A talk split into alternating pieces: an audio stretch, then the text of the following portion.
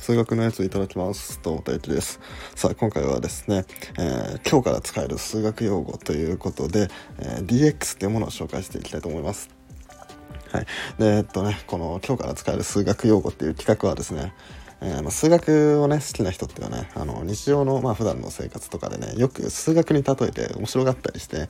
えー、したりするんですけど、まあ、その感覚をね、まあ、その数学できないっていう数学苦手な方にも味わってほしいなっていうことで、えー、やっている企画になってます。はい、で、えー、今回紹介する用語は DX っていうものですね。はい、でこの DX っていうやつなんですけど、まあ、これはねあのデラックスとかでもあのデジタルトランスフォーメーションとかそれの略ではないですねあのちゃんと数学の用語で DX っていうものがあるんで、えー、それを紹介していきます。はいでえっと、この DX っていうものまず簡単に説明するとですね、えー、これは X のめちゃめちゃ小さい変化量っていうことなんですね。うん、X がちょっと変化する。で、その時の変化、どれくらい変化したかなっていうのが、まあ、DX っていうんですね。はい、で、これね、えーと、ちょっと専門用語でかっこよく言うと、あの微小変化って言ったりするんですね。えっ、と、かすかな小さい変化っていうことで微小変化っていうふうに言います。はい、でこの DX っていうのが、まあ、どういうふうにね数学で使われるのかっていうのをね、えーと、軽く説明しようと思います、まあ、そんなねあの数式とか出したりしないんであのそんなね あのがっつり構えなくても大丈夫ですえー、この DX っていうものはですね、まあ、大体微積で使うんですね。微分積分です、はい。えー、微分積分ではですねそのちっちゃな長さっていうのをねめちゃめちゃちっちゃい長さっていうものを扱うんですよね、はい、微分では横にちょっと動いた時に縦にどれだけ動くかっていうのを考えるし積分ではちっちゃい横の長さかける高さっていうあの長方形の面積を使ったりするんですね。うん、でそういう時にこのちちっちゃい長さちょっと動いたっていうこのちょっとっていうところですねこのやつが DX になるんですよ。あえてなぜね DX っていうのかっていうとですね、えーと、D っていうのがめちゃめちゃちっちゃい変化のことを言います。で X っていうのは横の変化のことなんですね。うん、さっきね微分の時には横にちょっと行った時に縦にいくつかいくどれだけいくかっていうのを言いましたし積分の時は横がちょっとの時とのあの横のちょっとの長さかける高さっていう長方形って言いますけどこの横横っていう成分がまあ x って意味なんですね。まあ、これはあの xy 平面 xy 座標っていうものを考えた時に x って横に行くじゃないですか。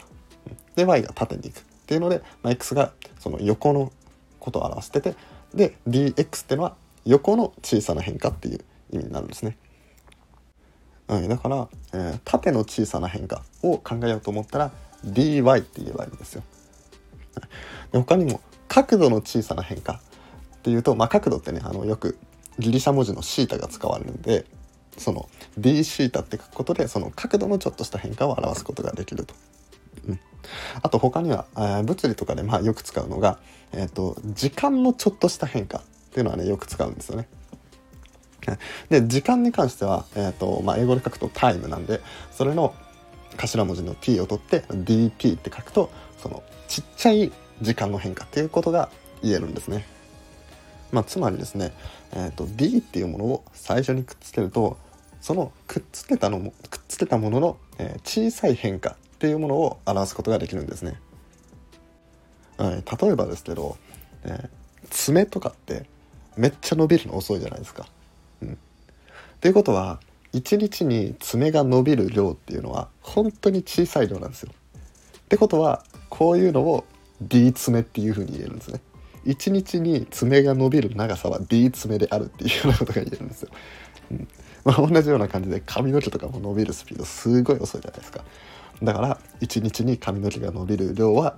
D 髪の毛っていうふうに言えるんですね。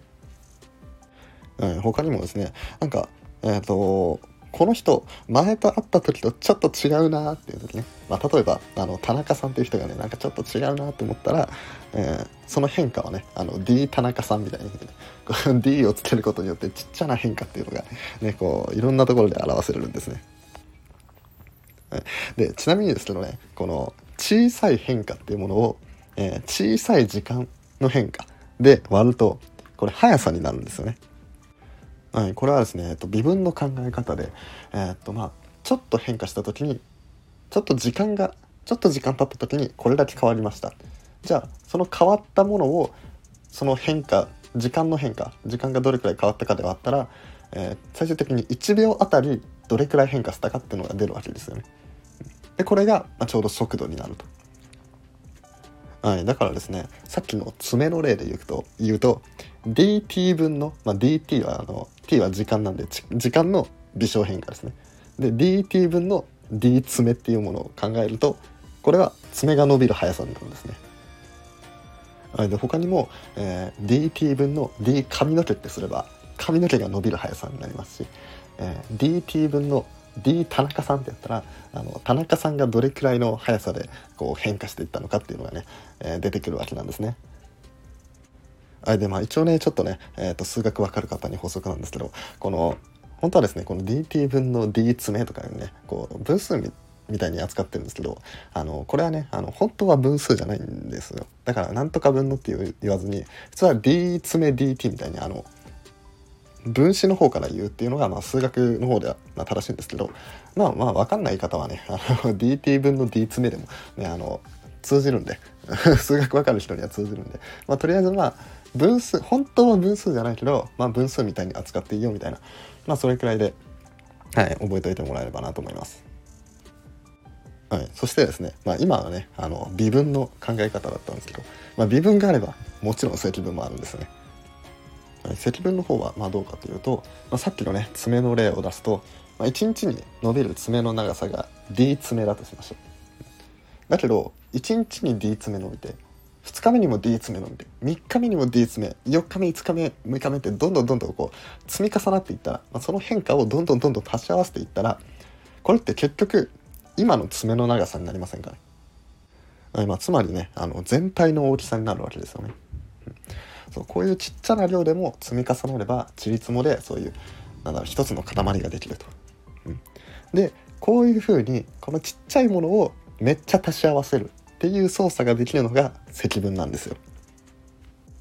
はい、で積分はね、えー、と英語でもインテグラルっていうし計算する時もインテグラルって記号を使うんでまあね、よく、まあ、積分するとも言うし、まあ、インテグラルするみたいな、まあ、そういう言い方もしたりするんですけど、えっ、ー、と D 詰めをインテグラルすると今の爪の量になるっていうことなんですね。で、えっ、ー、と D 髪の毛をインテグラルすると今の髪の毛の量になるんですね。で D 田中さんをインテグラルすると今の田中さんになるんです。まあ、というようにですねあの 微小変化を、まあ、割ったりだとか、まあ、あとはめっちゃ足し合わせたりだとか、まあ、そういうふうにするのがあの微分と積分っていうものなんですね。はい、というわけで今回はですね、えー、微小変化 DX っていうのをですね、まあ、日常生活にねあの使うにはどういう風になるのかっていうのを話してみました。はい、皆さんもよかったらねなんかちっちゃな変化とか見つけたらねあの D なんちゃらっていう風にやって使ってみてください。はい、でそれがねどれくらいのペースで変わっているのかっていうのを知りたかったら D なんちゃら DT ってすればいいですしあのそれが積み重なって最終的にはどうなるかって思ったらそれは D なんちゃらをインテグラルしてみたいなね そんな感じで、あの遊んでもらえればなというふうに思います。まあ意味わかんなくてもねなんかこういうので遊んでれば、まあ、数学のことをなんだろう身近に感じるというか、うんまあ、多少はねその嫌悪感はなくなるんじゃないかなということでやってみてください。はい、それでは、えー、今回のラジオは以上になります。このラジオ面白いなって思ってもらえたらね、是非このまま他の放送とかも聞いてもらえればなと思います。はい、あとですね俺は今ねミステリーのミステリーのやつっていう、えー、ミステリー小説について話すチャンネルもやってるのでよかったらそっちもフォローしてみてください。